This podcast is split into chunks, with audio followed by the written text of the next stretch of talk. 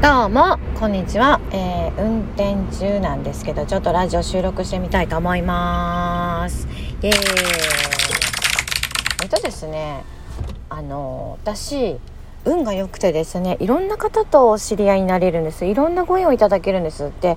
本当にめちゃくちゃ稼いでいてあのいろんな方から大切にされねだ良い素敵な旦那様に愛されてさなんか子供もすごく頭が良くてっていうそういう幸せな方のねお家にね行ったことがあるの。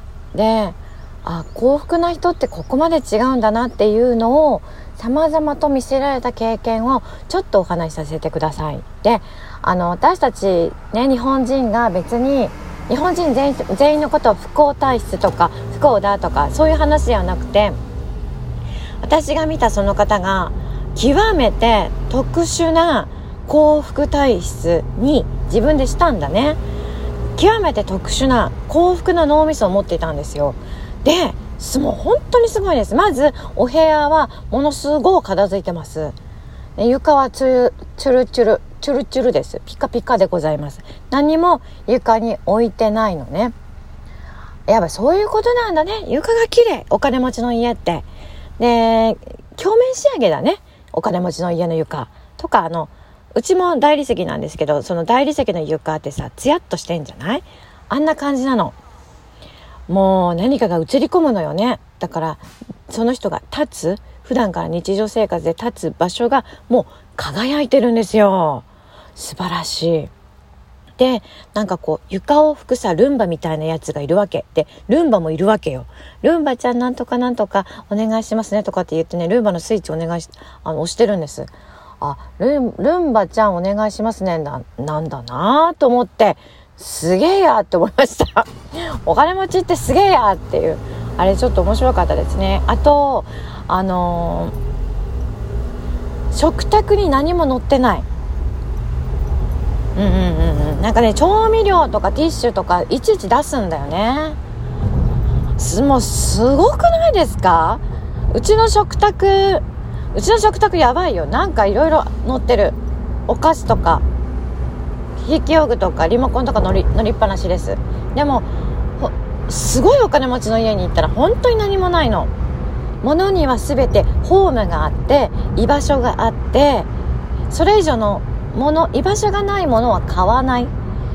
居場所があるからそこに存在するみたいな感じになってた。出しっぱなしにしないからリビン、うんと、ダイニングテーブルを片付けることができるんですよ。すごいですね。そういう暮らし。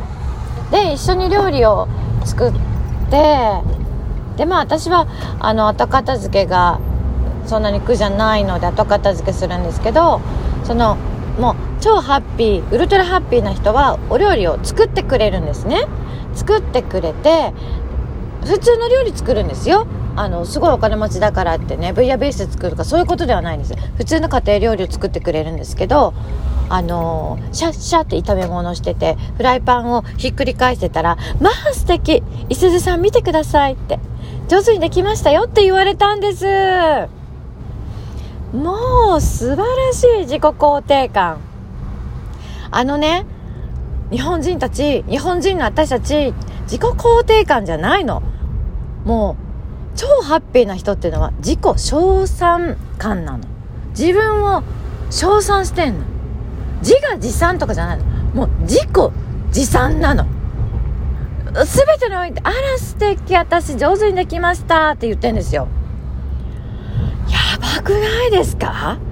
自分で自分を称賛できるんです。素晴らしいですよ。やっぱそういうことなんだなと思いますね。あの要するに自分で下している自分の価値自分で下している自分の存在感とかあのなまあそうですよね。あの自分の雰囲気とか自分のキャラクターとか自分で認知してるものがあるじゃないですか。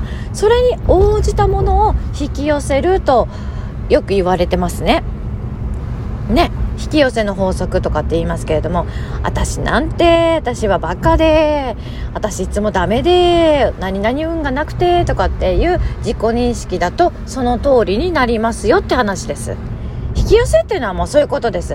あれが欲しいです、あれが欲しいです、あれが欲しいです、ください、ください、くださいっていうのは、古事記の引き寄せね。そういうんじゃないのよ。あの、元々の引き寄せの法則っていうのは、自己認知に応じたものがやってきますよっていう話なんですよ。だから、わあ、私素敵私可愛いと思ってる人には、あなたを可愛いと思う男性が引き寄せられると。そういうことなんです。もう私なんて私なんて私なんてって言ってる女には、お前なんかさ、お前なんかさ、ほんとクズだよなって言ってくる男が引き寄せられるの。もう信じられないでしょ。だから私なんかが私なんかがとかってあんま言わん方がええなと思います。さすがの私も言いますよ同業者相手には。いや私なんかが言うたらあれですけどとかって言います。だってあのみんなバックグラウンドが違うからです。それはね大学が違うぐらい大きな違いなの。なんとか大学の人がなんかこう東大の人にねあの教えてあげるようなもんですよ。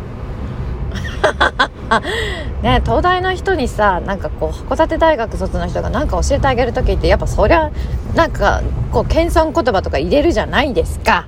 そういう感じで私は同業者に対して自分は神道転校教なので相手が何なのかわからない時っていうのはもう一応へりくだります。分からんからですよ。失礼しちゃいかんなと思いますしあの自分の旗本？旗本？親元？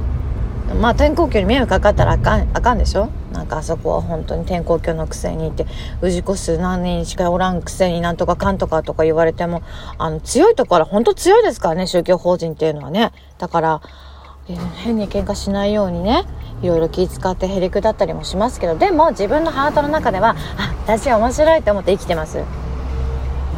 マジでね私自分のこと面白いと思って生きてるんですよ。であのー、よくねこう口癖のように笑っちゃうね。楽しいねおかしいねとかって言っちゃうんですけどうちの夫はねお前はさお前にとってはお前が面白いんだろって言われるの。もうね、その通りなんですよ。うちのパパちゃんよくわかってらっしゃる。素晴らしいです。私とずっと一緒にいるだけありますね。私は私が面白いんです。私がこの世界で巻き起こすいろんなことが面白くって、しゃあないなと思って笑って暮らしてるんです。だから、寝笑いしますし、寝る前に、うふふふとかって笑っちゃうんですよね。寝る前に笑って寝てんですよ。頭おかしくないですか？おかしいんです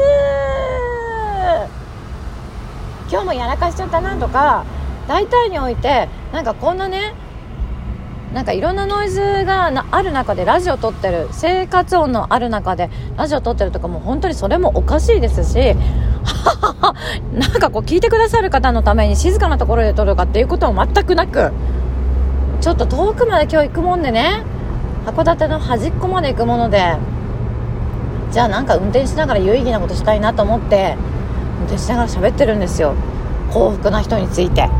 ね幸福な人たち笑って生きてる人たちの頭の中ってのはやっぱ一般人とちょっと違う。おかしいよ本当に。で昨日ねすごくおかしい女性に会ったんです。すごくおかしい方でしたね。30代なんですけれども、まあ、ごつごつ稼いでる人で「え冬函館にいるんですか？石さん」って言われたんです。言ってる意味が分かんないね。私は函館に家があって函館市民で子供は函館の学校通ってるから冬も函館にいるんですけど「えいすずさん雪とか書くんですか?」って。やばくないですか？家2軒作れみたいなこと言われてんですよ。もうすごいなと思って。幸せな人たちっていうのは制限がなくてあらゆることが可能だと思ってるし石津さんにもできるって本当に思ってるんですよ幸せな人たちって。